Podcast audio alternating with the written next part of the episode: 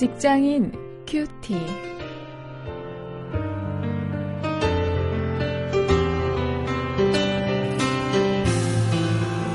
여러분 안녕하십니까? 9월 8일 오늘 고린도전서 7장 1절부터 7절 말씀을 가지고 오늘은 일터와 가정을 주제로 해서 결혼 생활에 대해서 생각을 해보겠습니다. 크리스천의 결혼 생활, 이런 제목으로 함께 말씀을 묵상하십니다.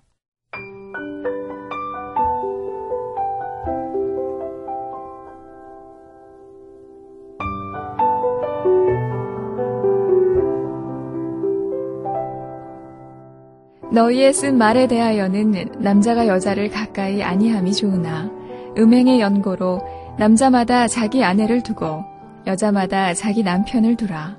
남편은 그 아내에게 대한 의무를 다하고 아내도 그 남편에게 그렇게 할지라. 아내가 자기 몸을 주장하지 못하고 오직 그 남편이 하며 남편도 이와 같이 자기 몸을 주장하지 못하고 오직 그 아내가 하나니 서로 분방하지 말라. 다만 기도할 틈을 얻기 위하여 합의상 얼마 동안은 하되 다시 합하라. 이는 너희의 절제 못함을 인하여 사단으로 너희를 시험하지 못하게 하려 함이라. 그러나 내가 이 말을 함은 권도요 명령은 아니라. 나는 모든 사람이 나와 같기를 원하노라. 그러나 각각 하나님께 받은 자기의 은사가 있으니 하나는 이러하고 하나는 저러하니라.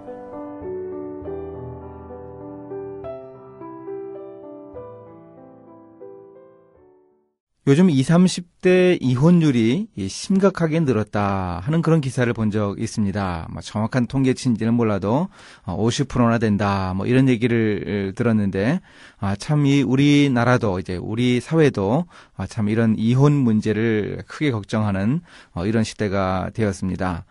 과연 이 결혼에 대해서 오늘 사도 바울이 어떤 교훈을 주고 있는가 우리가 한번 생각해 보아야 하겠습니다. 먼저 사도 바울은 1절부터 2절에서 이 결혼의 소극적인 유익에 대해서 이야기해주고 있습니다. 본래 고린도 교인들이 그랬던 모양입니다. 이 독신 생활에 대해서 호의를 가진 사람들이 많았던 모양입니다. 그래서 바울에게 질문을 했습니다. 사실 우리가 알고 있기도 사도 바울도 어떻게 되었든 혼자 사는 그런 사람이었는데, 그래서 더욱더 이 독신 생활에 대해서 사도 바울에게 질문을 했던 듯 합니다.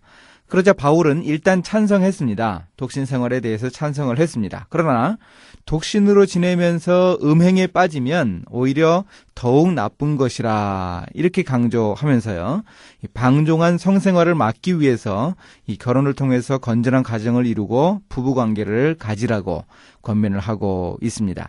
이것이 이제 결혼의 소극적인 유익이라고 우리가 이름 붙여서 생각할 수 있겠습니다. 이게 결혼생활의 전부라는 것 절대로 아니고요, 결혼생활의 그 유익 중에 하나이고 우리가 결혼해야 할 그런 이유로도 우리가 생각을 해야 하겠습니다. 이제 3절부터 5절까지 해서 이제 바울은 이 부부간의 결혼의 의무를 다하라 하는 얘기를 하면서 이 결혼 생활의 적극적인 유익에 대해서 이야기해주고 있습니다. 부부간에도 서로에 대한 의무를 다해야 합니다. 그 의무는 일단 이 성생활이 강조되어 있습니다. 바울은 이 성적으로 절제하지 못해서 방종하는 것을 막기 위해서 이 특별한 기도의 시간을 위해서만 잠시 분방할 수 있다. 다른 곳에서 서로 다른 곳에서 잘 수 있다, 이렇게 이야기했습니다. 사탄이 성적으로 유혹하는 것을 막기 위한 방지책이라고 바울은 이야기합니다. 물론 이 성생활이 결혼생활의 모든 면은 아니지만 특히 성적으로 문란한 지역에 살았던 이 고린도 교회, 거기에 사는 그 성도들에게는 아주 적절한 말씀이었을 것이고, 그들이 그 시대에 겪었던 그 문제들을 적절하게 잘 지적해 주는 것입니다. 이제 6절부터 7절에서 이 은사대로 결혼 생활을 하라 하는 이야기를 사도 바울이 합니다. 이 독신에 대한 권면이 절대적인 법은 아니고 이 상대적인 윤리라 하는 것을 다시 한번 강조하면서 바울은 하나님이 주신 은사가 있다면 독신으로 지내는 것도 좋은 일이라 그렇게 강조하고 있습니다. 이 마태복음 19장에서 예수님도 말씀을 하셨죠. 하나님 나라를 위해서 독신으로 지내는 그런 은사를 가진 사람이 있다. 그런 사람이 하나님 나라를 위해서 독신으로 지내는 것은 아름답다. 그렇게 예수님도 말씀하신 적이 있습니다. 특히 이제 사도 바울은 임박한 종말을 대비하기 위해서 이런 독신 생활이 큰 유익을 줄 수 있다, 이렇게 강조하고 있습니다. 25절부터 38절에서 이제 긴 이야기를 하고 있는데요. 그렇다고 해서 결혼을 하는 사람들이 잘못되었다는 것이 아닙니다. 이 결혼한 부부는 또 최대한 이혼하지 않아야 한다는 것을 구체적으로 가르치면서 이 결혼하는 것, 결혼해서 가정을 이루는 것, 그것의 긍정적인 면, 바람직한 면, 또 반드시 이 성도들이 해야 할 그런 일이라고 하는 것을 강조하고 있습니다. 오늘날 특히 그 이혼이 많은 시대에 우리도 이 바울의 권면을 꼭 기억해야 합니다. 오늘 우리도 그 이혼이 많은 그 사유가 부부간의 서로의 그 외도, 이 문제, 이 성적인 문제가 이혼의 중요한 사유로 등장을 하고 있는 것을 좀 기억을 하면서요, 하나님이 주신 은사대로 결혼 생활을 감당하고 결혼의 의무를 다하는 그런 부부가 될 수 있고, 또 우리 아직 결혼하지 않았다면 그런 아름다운 가정을 꿈꾸면서 우리가 이 결혼에 대해서 설계할 수 있는 그런 우리가 될 수 있기를 바랍니다.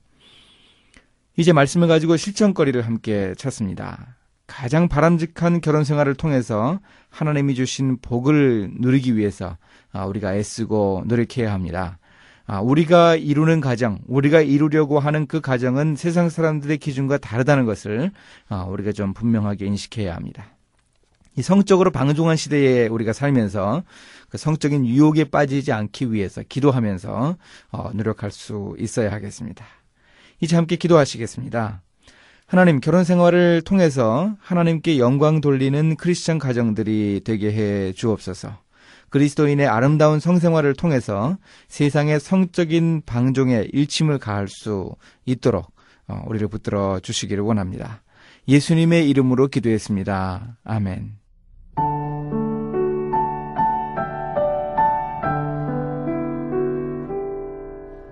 과거 철학자 사르트르와 몬필과 보부아루가 계약 동거를 한 것은 유명한 일입니다. 지금도 프랑스 전체 가구의 20%인 400만 가구가 계약 동거라는 추산도 있습니다.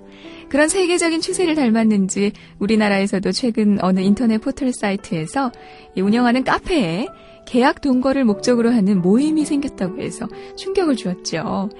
남학생의 경우 S대, Y대, K대 출신만 가입이 허용되고 여학생은 만 20세 이상이면 누구나 가입할 수 있다고 합니다. 참 안타까운 일이죠.